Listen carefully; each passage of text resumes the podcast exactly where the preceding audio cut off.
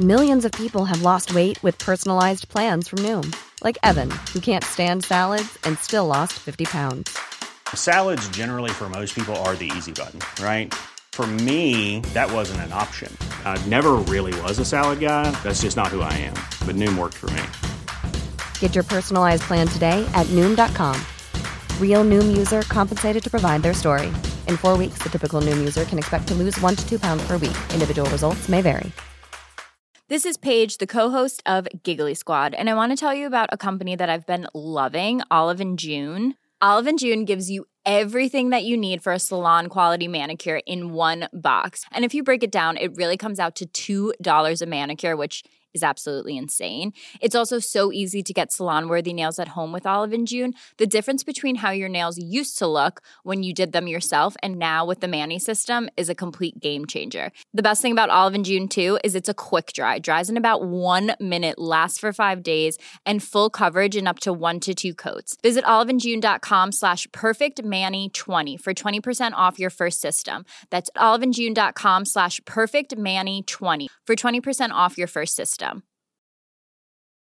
This is Paige, the co-host of Giggly Squad, and I want to tell you about a company that I've been loving, Olive and June. Olive and June gives you everything that you need for a salon quality manicure in one box. And if you break it down, it really comes out to $2 a manicure, which is absolutely insane. It's also so easy to get salon worthy nails at home with Olive and June. The difference between how your nails used to look when you did them yourself and now with the Manny system is a complete game changer. The best thing about Olive and June too is it's a quick dry. Dries in about one minute, lasts for five days, and full coverage in up to one to two coats. Visit oliveandjune.com slash perfectmanny20 for 20% off your first system. That's oliveandjune.com slash perfectmanny20 for 20% off your first system. When you're ready to pop the question, the last thing you want to do is second guess the ring. At Bluenile.com, you can design a one of a kind ring with the ease and convenience of shopping online. Choose your diamond and setting. When you find the one, you'll get it delivered right to your door. Go to Bluenile.com and use promo code LISTEN to get $50 off your purchase of $500 or more. That's code LISTEN at Bluenile.com for $50 off your purchase. Bluenile.com code LISTEN. I don't need a lot of brains in this business. I mean, I've always said if you got an IQ of 160, give away 30 points to somebody else because you don't need it in investments. What you do need is emotional stability. Wow. Very first tech IPO, and it's a big one. Stock market hit an all time record high today. A crash is coming. Now, whether it's six months from now, 12 months, 36 months, no one knows. There's a bear market about every five years. We've gone eight years without one. People have to realize this is the biggest IPO ever.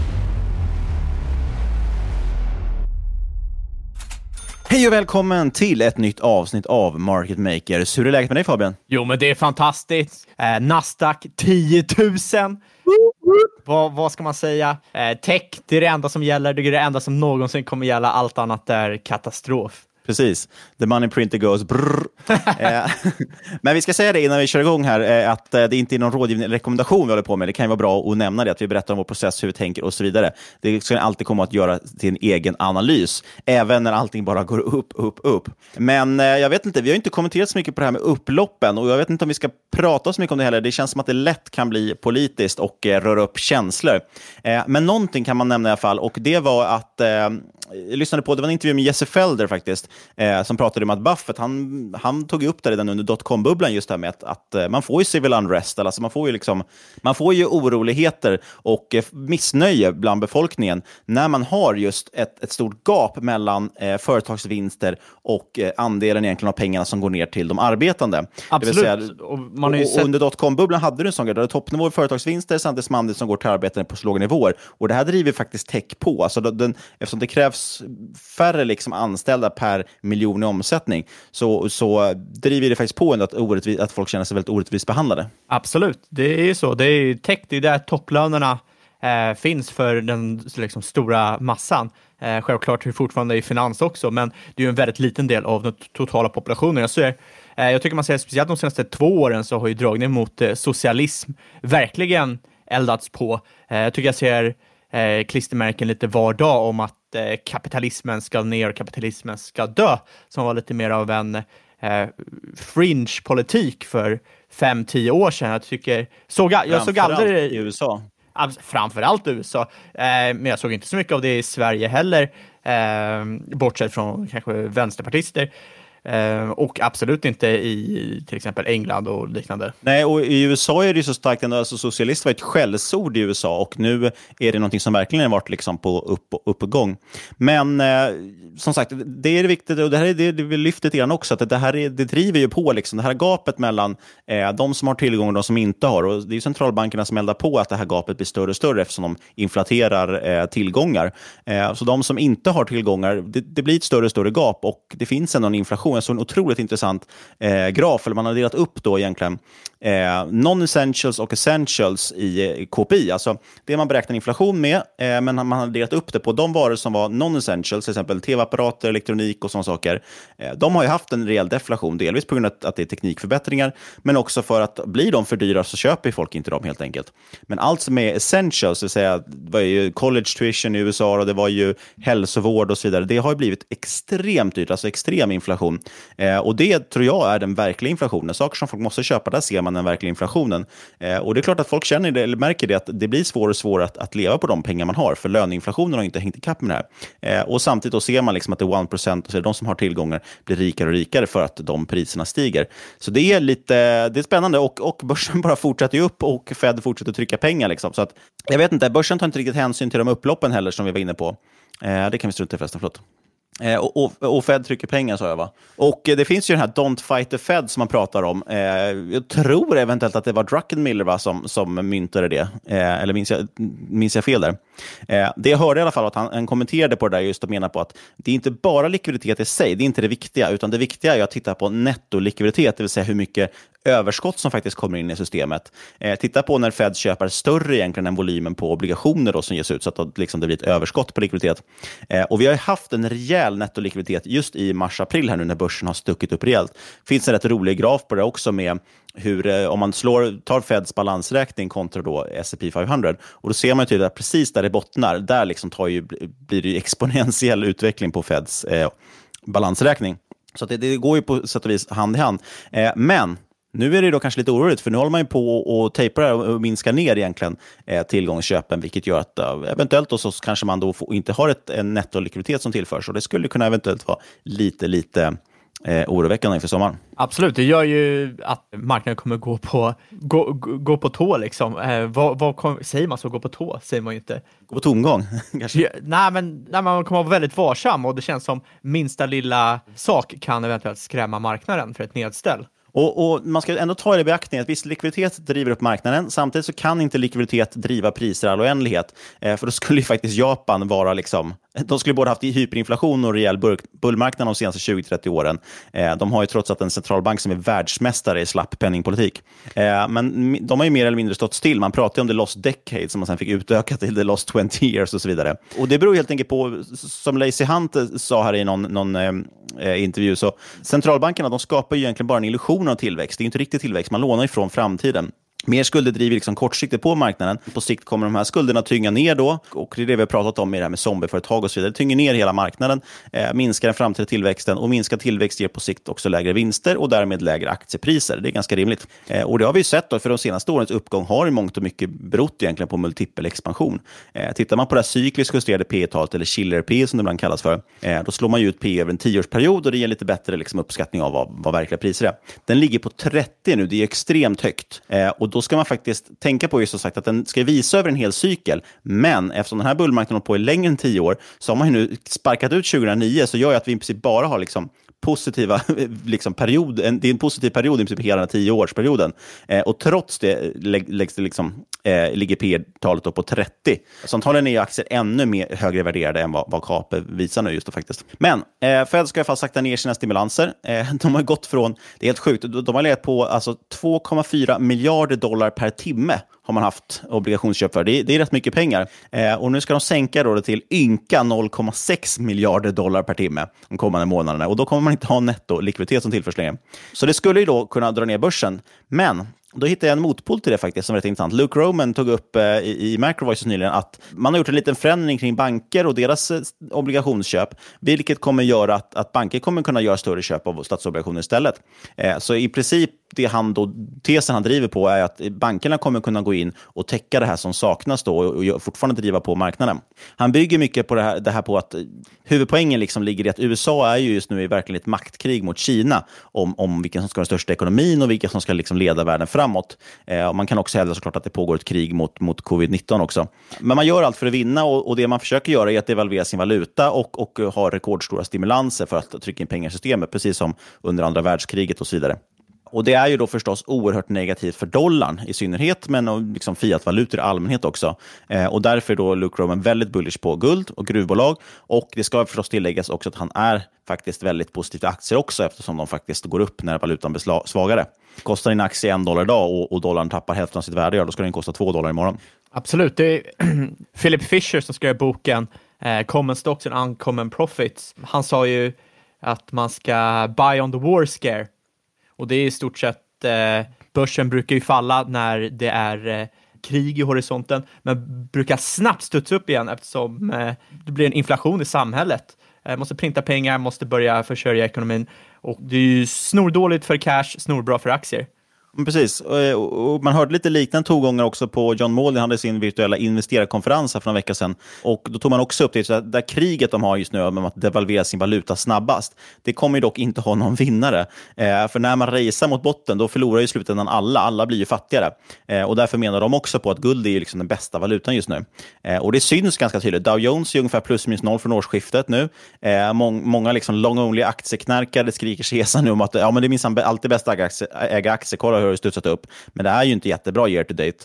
Eh, och samtidigt är guldet faktiskt upp ungefär 15 procent, lite beroende på vilken valuta man kollar i, eh, för i år bara. Eh, och det är ju likvärdigt då med tekniktunga Nasdaq 100 här som gjorde nu, slog 10 000 och, och nytt all time high.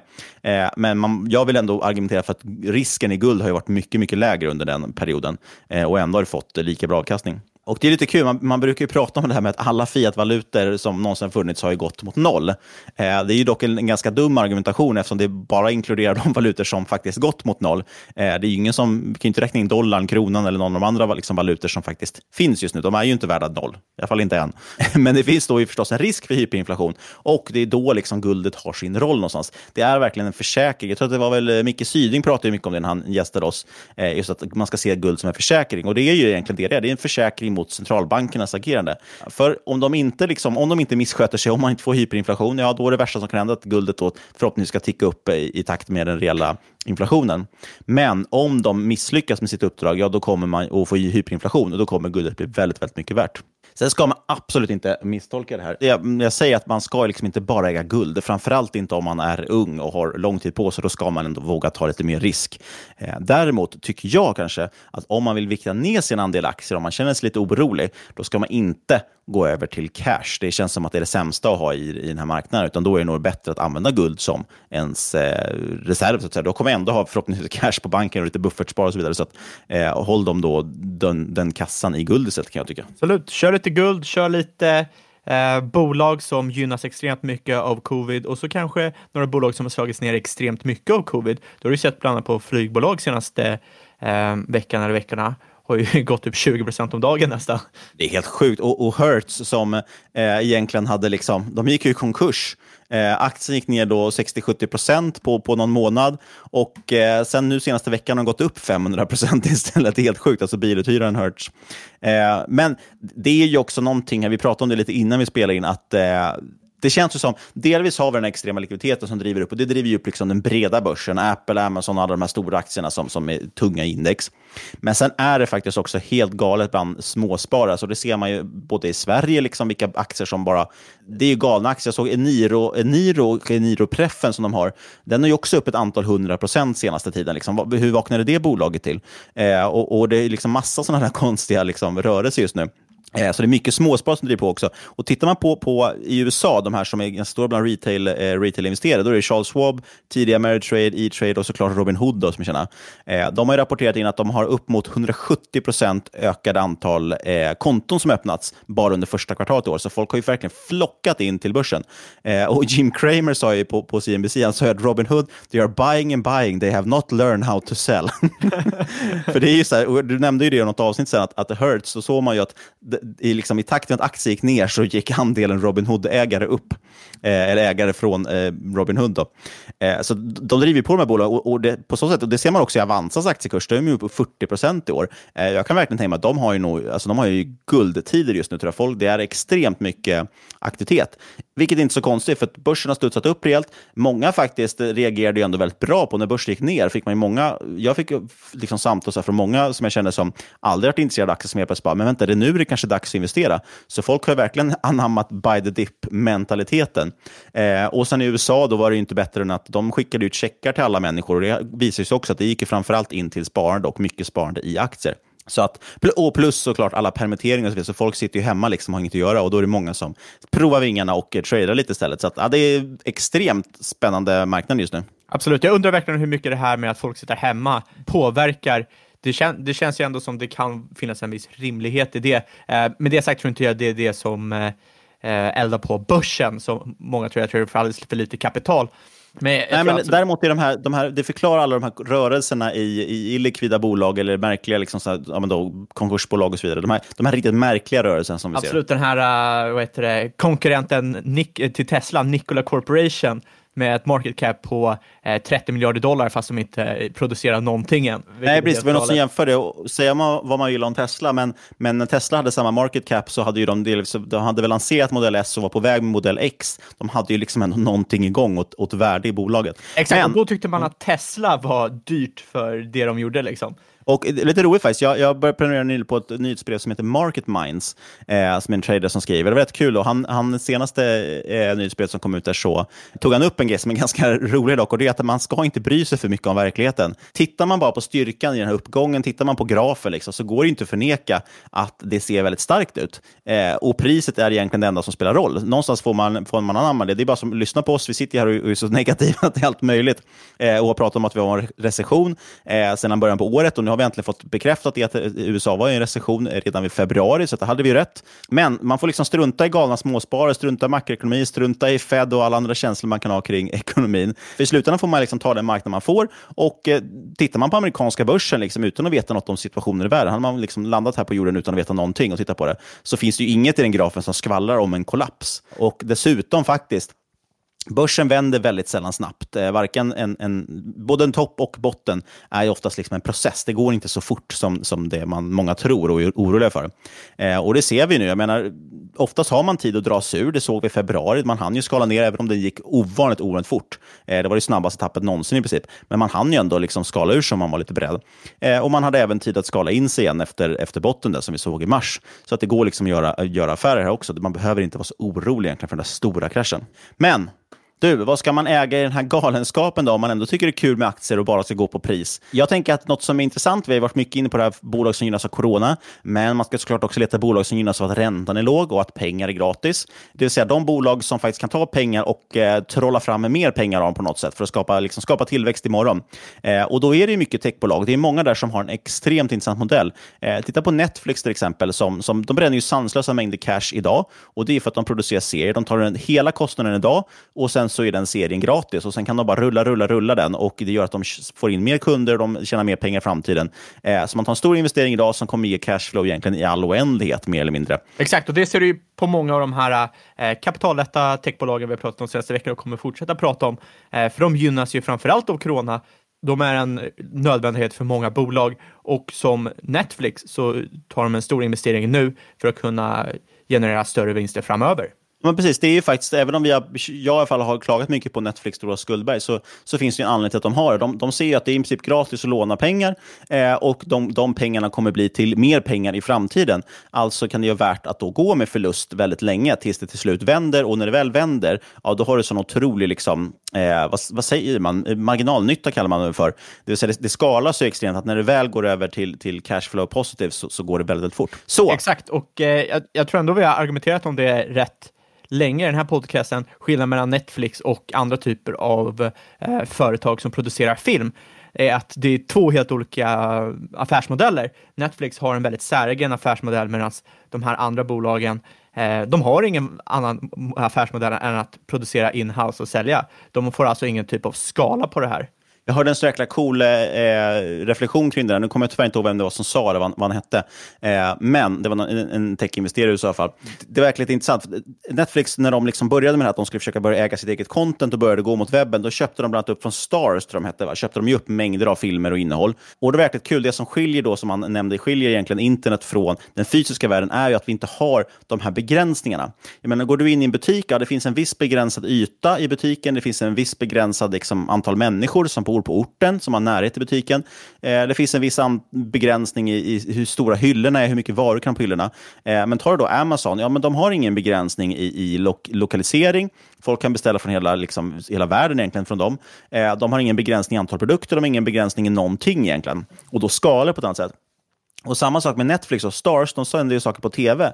Så klockan åtta, då hade de ju en begränsning att de kunde visa en film på prime time. Liksom. Men Netflix, när de köpte den där filmen, då helt plötsligt kunde ju de visa den för tusen personer. Så, så de, liksom, de tusendubblade ju i princip eh, värdet i de här tillgångarna direkt vid köpet. Just för att de har ingen begränsning och dessutom de har en backlog. Folk kan kolla på den när de vill och de kan liksom återanvända materialet hur mycket de vill. Eh, och Det är jäkligt intressant att det skalar på det sättet.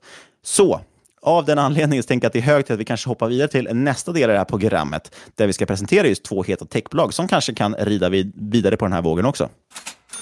Vet du vad sommarens bästa plagg är för herrar? Jo, det vet jag. Jag har en sån på mig. Ja, det är ju en pikétröja såklart. Eh, därför har vi nu glädjen att berätta att du som lyssnar nu kan få 10% extra rabatt på alla pikétröjor för män på Best Secret. Precis, Best Secret är ju det hemliga modeparadiset som vi har pratat om så mycket tidigare. De har faktiskt skrivit en stund, jag var tvungen att gå in och kolla, 3712 stycken pikétröjor på lager av kvalitetsmärken som Burberry, Tommy Hilfiger, Calvin Klein, Gant och många, många fler.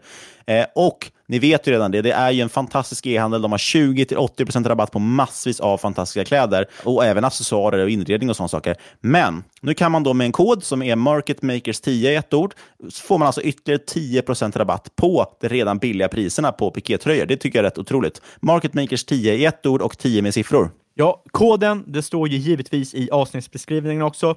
Den här fina rabattkoden gäller från och med 11 juni till och med 18 juni, så det gäller att passa på denna vecka att göra sig lite sommarfin. Precis, det är midsommar snart. Eh, och som vanligt gäller att man måste vara medlem, men det är ju såklart helt gratis och ni blir det via vår länk bestsecret.se marketmakers. Den finns också i avsnittsbeskrivningen faktiskt. Ett stort tack till Best Secret. Ja du Fabian, vad har du grävt fram för bolag den här gången? Jag kan tänka mig att vi ska prata om Elastic bland annat, som vi nämnde här om veckan. Jajamensan. Vi ska... Två veckor sedan var det nu, förlåt. Vi ska prata om två stycken eh, man skulle kunna säga att de är analysbolag, men eh, det stämmer inte riktigt. Vi ska prata om ett renodlat eh, analysbolag som heter Altryx och sen ska vi prata om ett eh, bolag som håller på med sök, de håller på med det här observability som vi pratade om med Datadog. De håller även på med security som heter Elastic. Ska vi börja med Alteryx Obelix? Vi börjar med Alteryx Obelix. Mm. Ticker AYX för de som undrar. Precis, det här kommer ingen kunna stava, men AYX. Adam Yngve Xerxes. Exakt, låter lite som ett medtechbolag, men det är det inte. Det är helt enkelt eh, en plattform för dataanalys, eh, oavsett om du är så kallad business analyst, alltså att du analyserar eh, det som händer i affärsverksamheten, eller så kallad data analyst, och, eh, förlåt, data scientist och gör typer av eh, AI och eh, machine learning-modeller, så kan du hantera och analysera data på ett kollaborativt sätt i en skalbar lösning, som Altrix så fint uttrycker på sin egna hemsida. De har egentligen fyra produkter. Grundprodukten heter Designer och där tar du tar hand om typ datapreparation, eh, blending, alltså att man mergar data från olika källor och analys. Och det här är oftast den första produkten som kunder köper. Eh, på det finns det tre ytterligare produkter som kunder brukar flockas till efter att de köpt in sig i Designer. Och det är Server som tillåter att ett team eh, distribuerar och delar resultat och kollaborerar för att ta beslut inom analysen. Eh, du har Connect som tillåter data discovery, alltså att hitta mönster i data från olika källor och katalogisering. Och det här är ett tillägg på server. Och sen finns Promote som hjälper till i byggandet av prediktiva modeller. Helt enkelt eliminerar man behovet av att bygga om modeller för olika applikationer. Allt som allt är det alltså en, man skulle kunna säga att det är en huvudprodukt med tre olika plugins på. Och idag är Alteryx en så kallad native application, alltså man måste ladda ner det som man kanske gör med Excel eller liknande, för att det är ett väldigt tungt program. Eh, man ska hålla på med tunga datasätt och tung analys, men man utvecklar just nu ett webbläsarbaserat analysverktyg, vilket jag tycker är väldigt intressant, framförallt för enklare analys. Och eh, anledningen varför det här är intressant är för att Alteryx CFO gick nyligen ut och sa att eh, man satsar på att hjälpa sina kunder att massively employ designers through browser. Och i stort sett det han menar är att han vill att de som jobbar på företaget, alla ska vara en dataanalytiker framöver. Oavsett om du jobbar inom försäljning eller om du jobbar inom marknadsföring eller customer relations, så ska du kunna analysera den datan som är relevant för dig. Idag är det snarare så att du har, i alla fall på de flesta företag, har du specifika datamänniskor som gör själva dataanalysen, får förfrågningar och sen skickar det tillbaka med svaret att eh, kunna komma med någon typ av så här enkel browserlösning och eh, hjälpa alla att bli dataanalytiker skulle öka produktiviteten enormt på företaget. Mycket av tanken med plattformen är att den är väldigt enkel. Den är, delvis behöver man inte koda någonting. Det är mycket liksom som är ganska automatiserat, eller den är ganska enkel liksom och grafisk. Och det är ju så nästan alla sitter ju på någon typ av data, eller väldigt många i alla fall, sitter på olika typer av data som ändå är intressant. Det behöver inte vara så avancerat, men man får ju en, en helt annan vy när man ser saker liksom, Eh, i ett större perspektiv. Eller man ska säga. Exakt, och det är verkligen att jag tycker att det är ett företag som eh, i stort sett täcker alla rutor i det man vill ha i ett SaaS-bolag. Eftersom det, eh, vi ska gå in på mer varför det är så, men det är verkligen en produkt som eh, det anses vara ett måste för många dataanalytiker och framförallt är det väldigt klart eh, return on investment för kunden, vilket för många andra bolag kanske är mycket svårare att beräkna. Men här, här får du ju liksom svart på vitt att du har datan, med hjälp av Alteryx kan du faktiskt få ut eh, någon typ av analys på datan och eh, ta olika beslut utifrån den analysen på hur du ska styra din, eh, ditt företag. Och någonting som är intressant med Alteryx framöver nu är att eh, 12 maj gick eh, vdn ut på JP Morgan Conference och sa att eh, mer produktinnovation kommer komma de kommande 12 månaderna i Alteryx än vad som har hänt de senaste tio åren. Och då bland annat genom att släppa produkter som inte bara riktar sig mot data liksom analyst, utan eh, delvis folk som inte har någon databakgrund, men även eh, mot till exempel mycket tyngre data science, väldigt tunga AI-modeller. Så de är verkligen bredda hos företagen.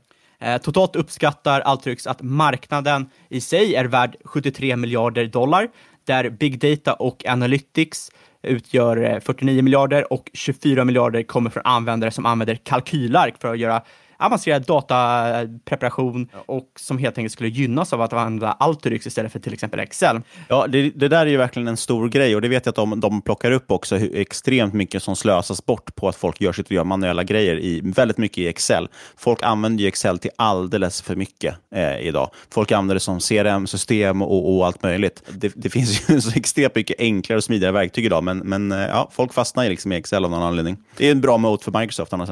Absolut, det är, en, det är bra. Det är också väldigt lätt att komma in. Många börjar med Excel tidigt, så det är klart att det, det fastnar. Eh, totalt så uppskattar Alteryx att eh, eh cirka 6 miljarder dollar per år som analytiker slösar genom att göra repetitiv, repetitivt manuellt arbete i kalkylblad istället för att använda någonting som Alteryx där du kan automatisera anal liksom själva analysen och eh, slippa det här. Man fokuserar på att hitta insikter i datan istället för att lära sig någonting om datan. Exakt, och det är det man vill göra. Det är exakt det man vill göra. Man vill inte sitta där och kopiera eh, kolumn 3 till eh, ett nytt eh, smartsheet 300 gånger.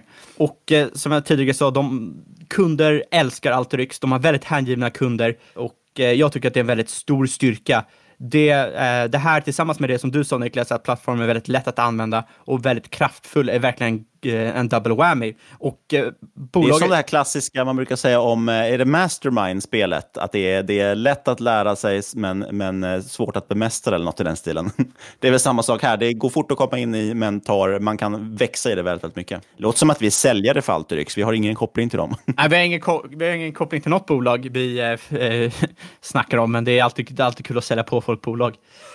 Nej, men de har ju satsat otroligt hårt på Global 2000-företag, framför allt, vilket är eh, kul nu i coronatider eftersom de företagen fortsätter gå bra. Det är ju mest småbolag som får, får smaka på corona. Och framför allt också för att de här eh, Global 2000-företag, de har ju pengar att snabbt rampa upp sina datateam eh, nu när digitaliseringen har blivit så stor senaste 5-10 åren. Alteryx har över 30 procent av de här G2000-kunderna. Det är ju en stor koncentration i Nordamerika, men man har sett en penetration internationellt som växer väldigt starkt. Och något jag tycker är talande kring kvaliteten för produkten är att företag som Microsoft, Amazon, Uber, Facebook, Twitter, Netflix, de här megacap-bolagen, de använder Alteryx. Och jag tänker ändå, innan jag spanade på Alteryx, innan jag började läsa om bolag, så tänkte jag att de här stora bolagen, galet betalda ingenjörer, galet smarta ingenjörer eh, och De är dataanalytiker. så dataintensiva. Exakt, och som med dataanalytiker, att de har byggt en egen inhouse-produkt som de använder. Nej, de, eller de kanske gör det också, men de kör även Alteryx. Och massvis med Excel-ark. Och massivt med Excel. Det kan jag garantera att de kör också. Men eh, jag, jag tycker i alla fall att det är ett, ett otroligt kvalitetstecken när ett sånt här SaaS-bolag används av de stora kvalitativa bolagen som man ändå ska, måste säga att Microsoft och Amazon, Uber och Facebook är. Microsoft använder alltså inte bara Excel för att göra dataanalys. Något som även visar på kvalitet tycker jag är Upsell. Det är alltså att man eh, har redan sålt eh, grundprodukten och sen eh, ringer man upp igen lite senare och bara tja, skulle du vilja köpa på det här tillägget? Eller kunderna Ja, själva mer, går in mer och köper. försäljning egentligen. Vi Exakt. har ju det här fina, fina uttrycket dollar-based net expansion. Men, men det är ju mer försäljning egentligen handlar om. Att kunderna kommer tillbaka och köper fler produkter och lägger på mer och mer add-ons hela tiden. Exakt, och eh, det ligger ju på 130 procent. Och där, där nyckeltalet kan ju förvirra lite, för att 100 procent menar ju att man ligger på en konstant nivå year, eh, year on year. Så när man säger 100, 130 procent eller Just det, 100, man har behållit 100% av föregående års försäljning. Exakt, för det är typ negativ churn. Så betyder det att man är upp eh, 30% Och det var för Q1, vilket är väldigt högt, men ligger i linje med vad det gjort tidigare. För de här Global 2000-bolagen ligger ännu högre. De ligger bara 140 Och eh, kumulativ spend hos de, alltså ackumulerade pengar som bolag har gjort av med på Alteryx produkter hos de 25 största kunderna har växt 33 gånger eh, senaste fem åren. Och det är väldigt få bolag som klarar av den här typen av expansion. Det är helt enkelt för att man tar betalt per användarlicens på ett företag. Så när fler börjar använda Alteryx, även om det är samma företag, så kommer de kräva fler licenser. I snitt så har eh, de snittat en kundtillväxt på 30 procent year on year de senaste åren. Och de har även ett starkt partnersnätverk eh, med bland annat Accenture och PwC som går in och pumpar ut Alteryx till sina kunder, vilket jag tycker är extremt intressant. Sen har vi även management. Jag tycker att management är intressant att kika på, för det leds fortfarande av eh, grundaren Dean Stoker, grundare bolag 97. Han är väldigt starkt integrerad med företagets strategi och eh, execution på daglig basis. Allmänt så anses han vara en visionär innan, inom dataanalysområdet, vilket är rätt intressant, för han har liksom ingen typisk eh, teknisk bakgrund. Han är, eh, han är ekonom från början, men har tagit sig in i dataanalysfältet och eh, ja, nu sitter han här med Alteryx som är ledande inom dataanalysprogram. Och något som också är intressant är att det ägs av väldigt många intressanta tillväxtfonder, bland annat Pat Dorseys fond Dorsey Asset Management, som har 8% av sin fondskapital i Alteryx. Och eh, då är Dorsey, eh, han är väl mest känd för att investera i bolag med väldigt starka vallgravar. Och det här, man ska ju aldrig rygga en känd investerare för det kan gå hur fel som helst. Men jag tycker ändå att det är intressant att eh, när vissa typer av nyckelpersoner man, eh, man kikar efter ute i investeringslivet är intresserad av samma bolag som man själv är, då kan man ju se det som lite av en eh, verifikation att man är på rätt väg. Med det sagt ska man aldrig ta det som någon typ av eh, köprekommendation att någon annan har köpt ett bolag. Men så, vidare till Q1 då. Hur har det gått för dem i coronatider? De har ju haft väldigt god tillväxt i omsättning och eh, vinst, men Eh, tyvärr guidar man ner eh, omsättningen av earnings per share kommande kvartal på grund av corona. Och det här kom ju faktiskt som en chock för marknaden. Det var ingen som trodde det.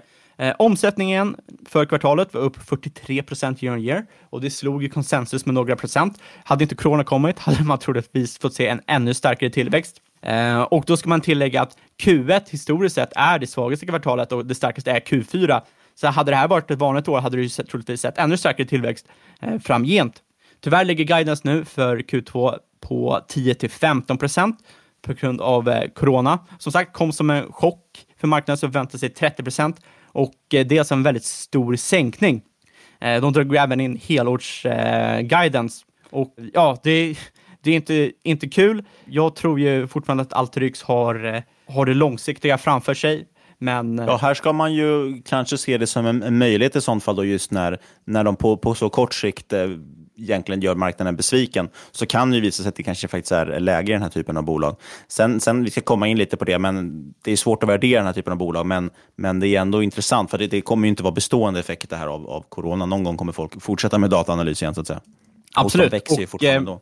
Absolut. Jag, jag, tycker att man kan se det på det här sättet. Det finns egentligen två olika typer av bolag när det kommer till SaaS. Och det är eh, i alla fall de, de saker man vill investera i.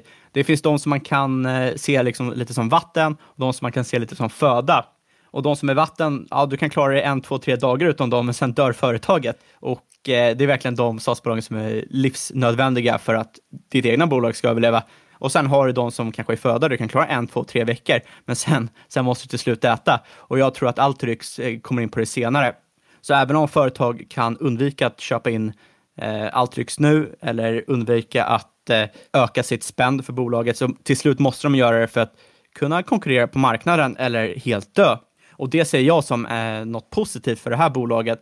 Så även fast kommande året inte ser lika roligt ut med endast 15% tillväxt, så tror jag ändå långsiktigt att det kan finnas möjlighet för outperformance. Som sagt, earnings per share kom in ungefär som guidance, men guidades ner för Q2 på grund av lägre omsättning. Eh, man ska nämna att bruttomarginalen i det här bolaget är extremt högt. Det är nog det högsta jag sett på ett eh, eh SaaS-bolag. 91 procent kom det in i Q1, vilket ligger eh, i linje med historisk bruttomarginal.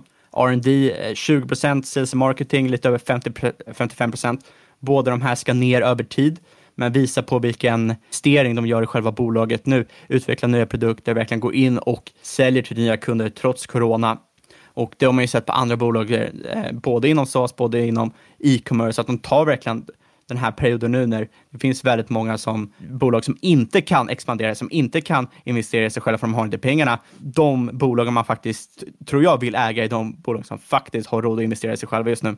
Ja, och eh, ska man bara kolla lite snabbt på det här Rule of 40, så där man jämför omsättningstillväxt med vinstmarginal eller fritt kassaflödesmarginal, då kan man konstatera att ja, det här bolaget slår ju det har ett cirka 40, ah, strax under 50 procent om man gör en liten servettkalkyl. Och det här har ju du sagt att det är det viktigaste nyckeltalet och egentligen det enda nyckeltalet man behöver för att avgöra en investering, eller hur? Absolut inte, och jag tror inte man ska väga alldeles för mycket på det här, men det är väldigt intressant att eh, ta hänsyn till när man kollar på tillväxtbolag, framförallt bolag som växer alldeles, eh, eller växer väldigt mycket. För jag tror att misstag folk gör är att haka upp sig på omsättningstillväxten och inte alls kolla bottom line. De, om bottom line, alltså vinsten, eller snarare förlusten, exploderar och ökar mycket snabbare än omsättningstillväxten, då kommer det aldrig ta igen det här. Då är det troligtvis en väldigt dålig investering. Så helt enkelt, du vill ju att omsättningstillväxten ska vara mycket, mycket högre än vad förlusten är. Det är väl bara en accepterad riktlinje. Rule of 40 behöver inte säga någonting att det är ett bra eller dåligt bolag egentligen. På samma sätt som att en investering på P20 är bra eller dåligt, utan det är allting tillsammans som formar en helhet i analysen. Och vi kan ju bara nämna det nu när du säger P 20 kan vi ändå bara säga någonting om nyckeltal. Alteryx handlar ju till, handlas ju till P minus 5000 på rullande 12. Men här kan man ju tillägga då, om tittar man på, på P för de senaste två åren så har det legat på 100 respektive 200. Så det, de gör ju inte så mycket vinst det här bolaget och det är väl en ganska medveten strategi. Eh, justerar man ut för det här med corona, om man nu kan göra det, så landar det också på någonstans P 200 till 250 något har jag fått det till. Men det är som sagt, det är omsättningen man ska kika på som växer väldigt, väldigt starkt. Den får man också betala betala mycket för. Man får betala drygt 20 gånger omsättningen. Det är lite svårt med de här bolagen att, att eh, de, de är så pass dyra och man måste försöka räkna på det här med, med omsättningstillväxten. Och Jag tycker det är svårt, men, men eh, onekligen ett intressant bolag i alla fall. Och eh, eh Den här typen av bolag har ibland visat sig kunna vara, fortsätta vara dyra länge. Absolut, och eh, det blir ju svårt med de här bolagen som till exempel inte har någon capex eller några fasta investeringar. Vad ska man då kika på? Vi gick igenom det här i för, förra avsnittet, men det skiljer sig väldigt mycket de här kapitalätta bolagen mot till exempel klassiska industribolag. Det blir väldigt skevt om man ska värdera ett sånt här bolag som faktiskt drar in väldigt mycket pengar och växer väldigt, väldigt stadigt med ett industribolag som är mycket mer mogen för oss, som kräver mycket mer investeringar i termer av eh, robotar. Och... Eh, jo, men, jo, men faktiskt, man kan ju ändå jämföra. Så det, man, det här är väldigt förenklat och kanske till och med lite dumt, men det är klart att man kan betala ett högre PS-tal, alltså ett högre multipel på omsättningen för ett bolag med väldigt starka marginaler. Jämför, tittar du på exempel Alteryx, de har en bruttomarginal på 90 procent, alltså det är nästan ren vinst i princip på, på liksom, första nivån. Sen så blir det inte så mycket i slutändan kvar. De har ju löner och investeringar och så vidare. Men, men ändå 90 bruttomarginal. Jämför med ett bolag som kanske SKF, de har typ 24 bruttomarginal. Det är väl ganska bra. Eh, så man har ju alltså egentligen nästan fyra gånger så hög bruttomarginal. Eh, och då är det väl rimligt också att det är ett ganska högt PS-tal på det när, när så mycket går ner till, till kan gå ner till botten i alla fall. Det gör ju inte det i dagsläget. Eh, och med tanke på den enorma tillväxt man ser ut att kunna ha också, ja, då kan det där ganska snabbt bli väldigt intressant. Absolut, jag håller helt med. Jag tycker det är exakt så man ska se på det. Desto högre bruttomarginal, desto högre price sales kan man rimligen ta. Med det sagt så säger jag inte att det är en bra investering eller att några andra SAS-bolag är en bra investering nu. Nej, och, och det är farligt förstås. Man, det, det, vi säger här är ju inte det här det är den nya ekonomin och de här bolagen är värda väldigt mycket. Eh, utan det vi menar bara att ja, men det blir svårt. Om, om det normalt sett är så att omsättningen är ett visst belopp och så är det en liten, liten procentsats av det som kliver ut som vinst, ja, då, då ska ju inte liksom ett omsättningsmultipel, alltså ett PS-tal, vara så himla högt. Eh, men om det är så extremt mycket av omsättningen som ändå går ner på sista raden, ja, då är det inte så konstigt att, att PS-talet närmar sig PE-talet. Eh, det tycker jag är fullt rimligt egentligen. Nej, alltså allt annat lika så borde det göras. Desto högre bruttomarginal, desto närmare borde teoretiskt P och teoretiskt PS närma sig. Precis, I, i, i, teorin så skulle det vara att hade du haft 100% vinstmarginal, inte bruttomarginal, utan 100% vinstmarginal på ett bolag, då borde ju PS och PE vara identiska med tanke på att det Exakt, blir samma absolut. nyckeltal. Eh, så det är inte så konstigt att de har högre PS-tal. Sen kan man ifrågasätta hur höga de ska förstås. Absolut, och det finns ju alltid för högt pris att betala för bolag och speciellt när det kommer till sådana här bolag där du inte använder vanliga multiplar så borde du kolla, eller borde tänka några extra varv innan du investerar.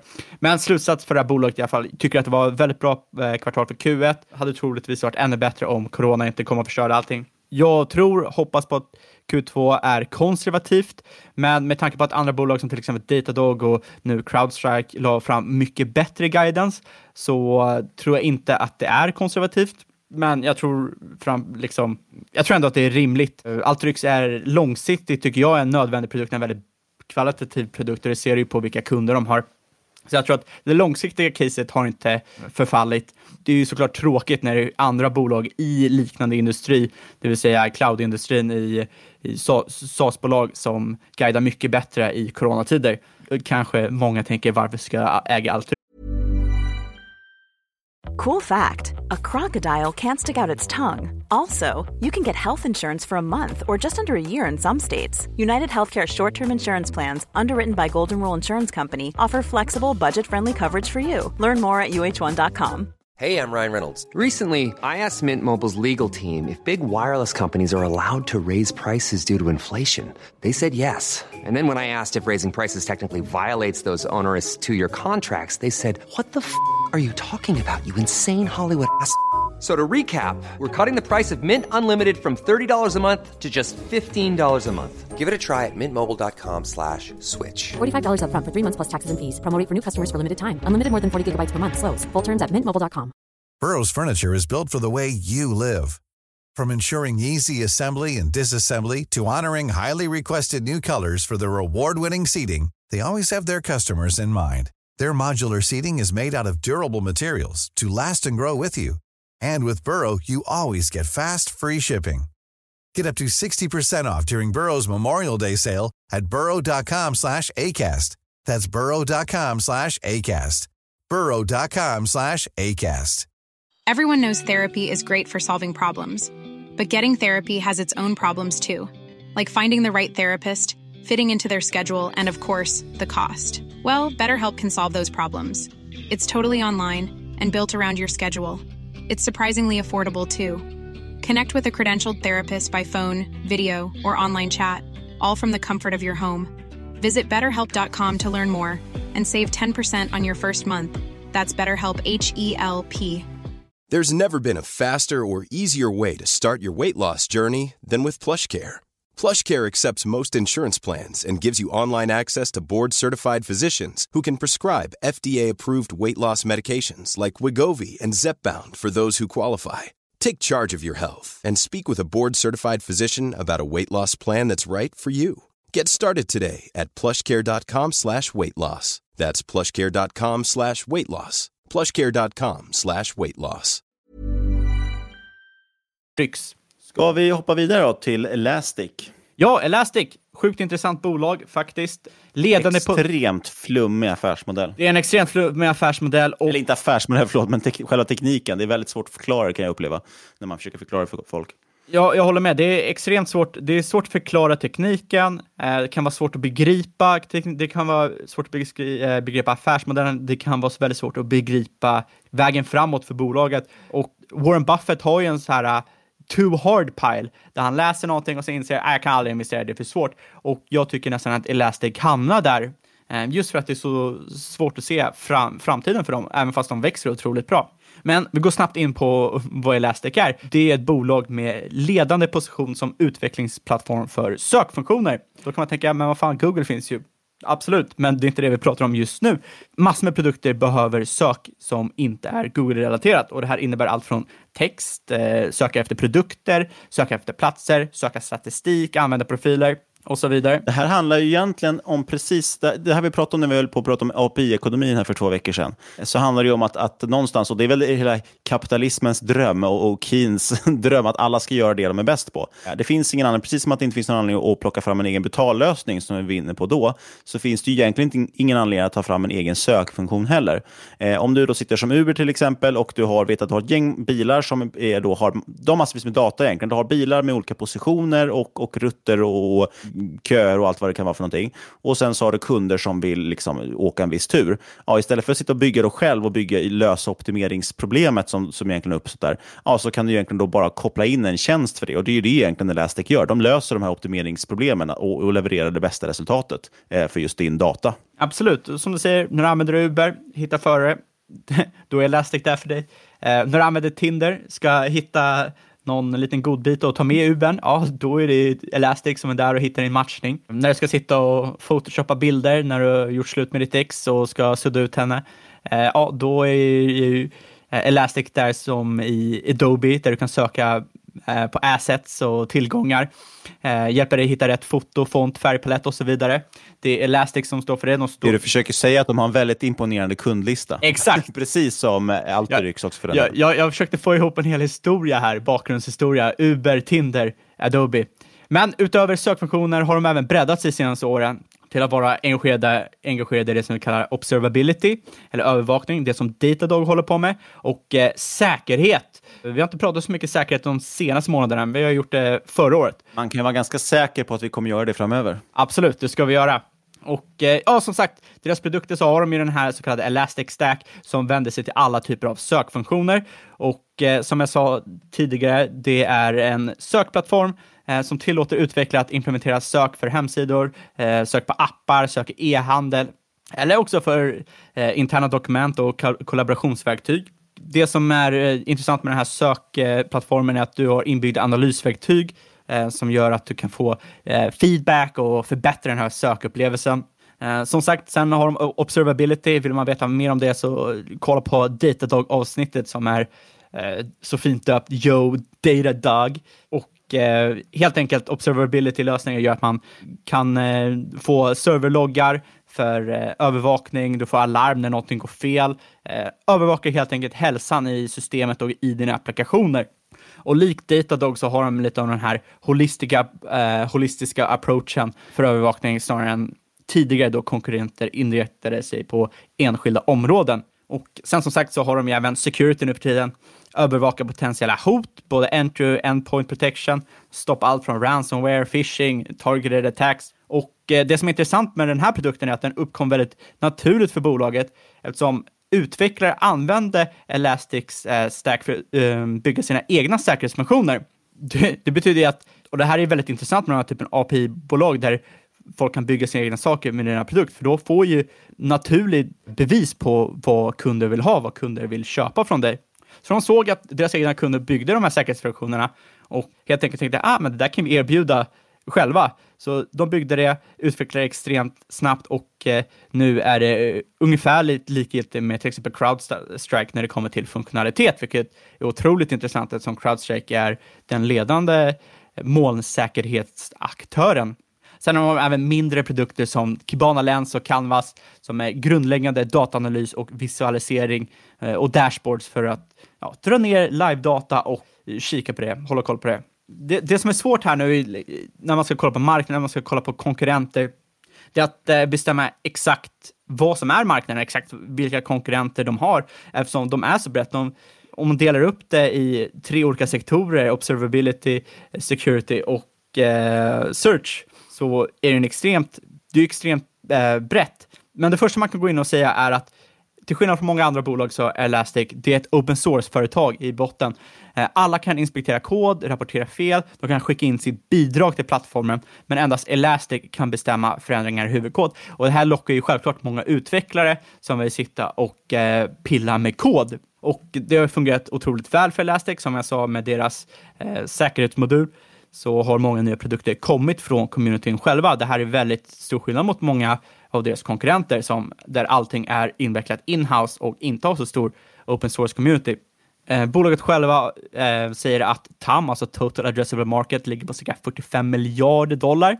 Eh, och det är om man slår ihop alla deras tre sektorer. Jag vet kan, inte om ju, jag ska... kan ju anses vara lite optimistiskt förstås. Absolut, jag håller med. Och det, det man får tänka på när det kommer till ett sånt här bolag är att inte alla kunder kommer vilja ha det. Vissa kommer vilja ha den absoluta spetskompetensen och det gäller att de köper de här bolagen, till exempel Datadog eller Crowdstrike, som inriktar det bara på sin enskilda produkt. Men vissa kommer inte vilja ha massor med olika aktörer. De kommer vilja ha en plattform där de kan styra massor med saker ifrån. Och eh, då kanske Elastic är mycket bättre eh, att använda sig av. Rent allmänt kan man ju säga att Elastic, de verkar inom en det är en väldigt bred och konkurrensutsatt marknad. Och då, det är ju open source att de kan dra fördel av och, och att de kan på så sätt tillmötesgå fler funktionaliteter. Inom sök så har de bland annat konkurrens från Lucid Work med ramverket Solar. Eh, används av företag som Instagram, Netflix och Disney. Eh, väldigt liknande Elastic, men de satsar också väldigt mycket på AI och eh, machine learning branding men satsar inte lika hårt på det här med logging och eh, framförallt har de ingen stark open source community. Eh, sen kan man också säga att eh, eh, NoSQL-lösningar som till exempel MongoDB kan tolkas som en konkurrent eftersom de också har olika typer av searchfunktioner. Sen när det kommer till observability, då tycker jag man ska kika på avsnittet med Datadog. Då går vi igenom alla deras konkurrenter på den sidan. När det kommer till säkerhet, här finns det väldigt många konkurrenter, väldigt många aktörer inom säkerhet just nu. Jag tror att Crowdstrike eh, för Endpoint Security och sen när det kommer till Security Information Event Management, eh, då har vi bland annat Splunk som vi pratade om för förra avsnittet. Det blir bara att rabbla massor med bolag. Jag vet inte ens om det är värt det för lyssnaren. Helt enkelt väldigt många eh, konkurrenter, inte minst av de här stora cloudbolagen som AVS, eh, Azure och GCP som alla utvecklar egna produkter, om än inte lika inriktade som Elastic är just nu. Med det sagt, så även fast en konkurrentutsatt marknad så har Elastic lyckats nå väldigt många företag.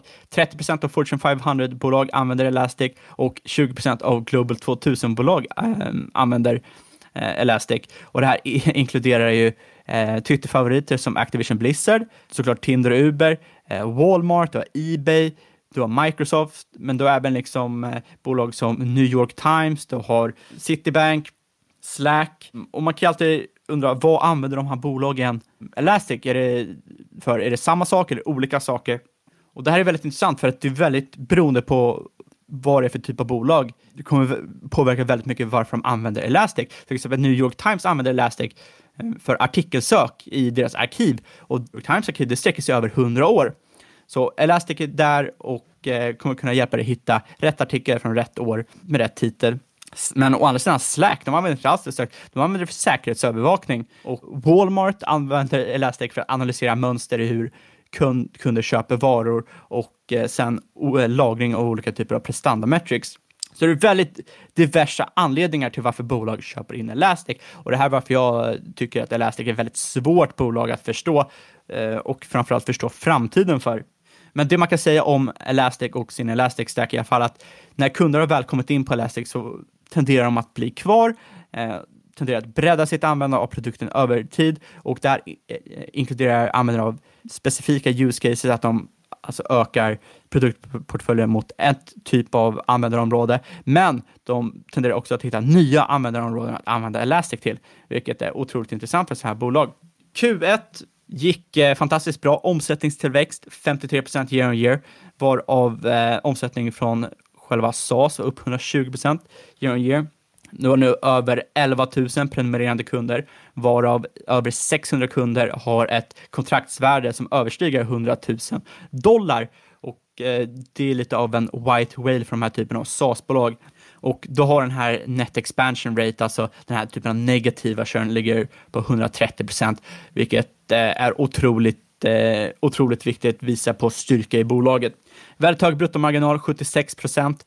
Eh, dock skarp, eh, skarp, stark rörelseförlust, stark som inte heller, stor rörelseförlust, men bättre än förväntat, eh, förväntat, men rörelsemarginalen är cirka minus 20 procent. Så det är en relativt stor förlust du ser i, i det här bolaget.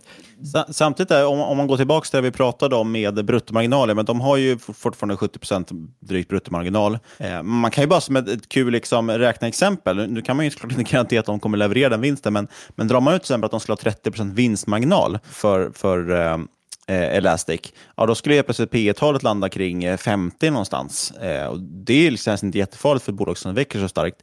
Drar man samma räkneövning på Alteryx, då har man ett P tal på 6. Ja, det är lite intressant faktiskt. Absolut, jag tycker att det är en jätteintressant räkneövning. Jag tar mogna SaaS-bolag och då kan man säga sig från vad är ett moget SaaS-bolag? Jag tror inte riktigt det finns någon sån än egentligen. Fortnox är väl en eh, intressant att kolla på till exempel. Jag tänkte snarare att kanske Microsoft kan man räkna som ett moget SaaS-bolag, eh, även fast det växer fortfarande otroligt starkt. Då kan du ju kolla vad har de för typ av bruttomarginal i jämförelse med vinstmarginal och där kanske du kan få en liten fingervisning av vad de här typerna av bolag kommer visa upp. Precis, och Microsoft själva. ligger ju på precis de nivåerna. De har ju 70% bruttomarginal ungefär och 30% vinstmarginal, så det ligger i det intervallet. Eh, Fortnox har väl någonstans eh, 80-90 bruttomarginal tror jag och vinstmarginal på 25% Så det är, det är ju någonstans i den, den, eh, den ballparken som man borde landa mellan 20-30 vinstmarginal. Exakt. Och eh, det som var tråkigt nu med Q1, det var att management sa att covid skulle ge relativt mycket motvind i några kvartal framöver. Även om bara en liten del av intäkter kommer eh, från påverkade sektorer och det här gillade inte marknaden alls. Eh, och de var väldigt konservativa med guidance, vilket jag var relativt negativ till, speciellt eftersom deras konkurrenter som Datadog och eh, Crowdstrike forecastade väldigt starkt framöver. Ja, som sagt, jag, det här kom som överraskning för mig.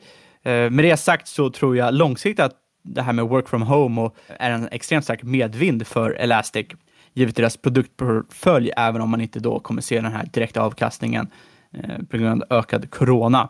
Eh, slutsatsen med det här är väl att med sök som kärnprodukt och eh, ytterligare integrerade produkter som till exempel observability och eh, security, eh, så är Elastic ett väldigt intressant case. Eh, Den stora bredden på portföljen kan ses som ineffektivt. Framförallt gör det att det är väldigt svårt att förstå bolaget, men eh, jag tror ändå att relationen mellan sektorerna agerar väldigt synergistiskt och det såg man ju bland annat på att deras kunder utvecklade sina egna security-lösningar från Elastics search-plattform.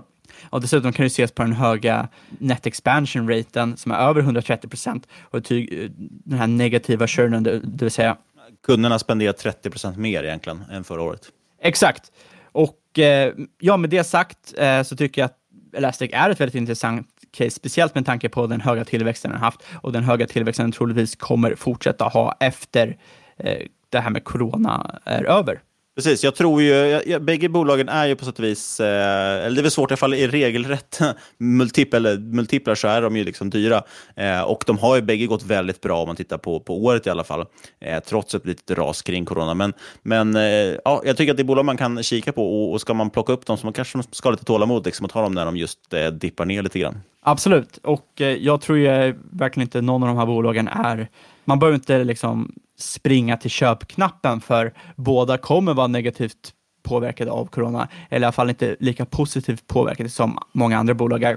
Man kan troligtvis vänta in ett litet nedställ och få ett ännu finare pris än vad man kan få idag. Precis. Men innan vi rundar av, äger du något av de här bolagen? Jag har inget av dem i min portfölj, så vi är transparent med det. Eh, Jag äger faktiskt båda bolagen, dock har jag skalat ner för, för att man ska vara transparent, har jag skalat ner lite nu i Elastic efter eh, kvartalsrapporten som kom ut för några dagar sedan.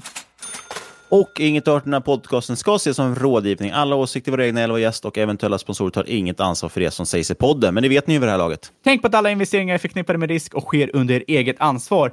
Men kontakta oss gärna på podcast at marketmakers.se eller på Twitter at marketmakerspod. Ni får jättegärna lämna en recension på iTunes och framförallt så får ni kika ner i avsnittsbeskrivningen där det finns en länk till Best Secret så man kan bli medlem och eh, sen nyttja då rabattkoden som också finns där. Marketmakers10 skriver man in så får man 10% extra rabatt på redan billigt prissatta eh, märkespikéer och annat trevligt i deras eh, e-handel. Så kika in det, det tycker jag verkligen ni ska göra. Sist men absolut inte minst, tack för att du har lyssnat kära lyssnare. Vi hörs igen om en vecka. Om Elastic kan söka fram avsnittet åt er.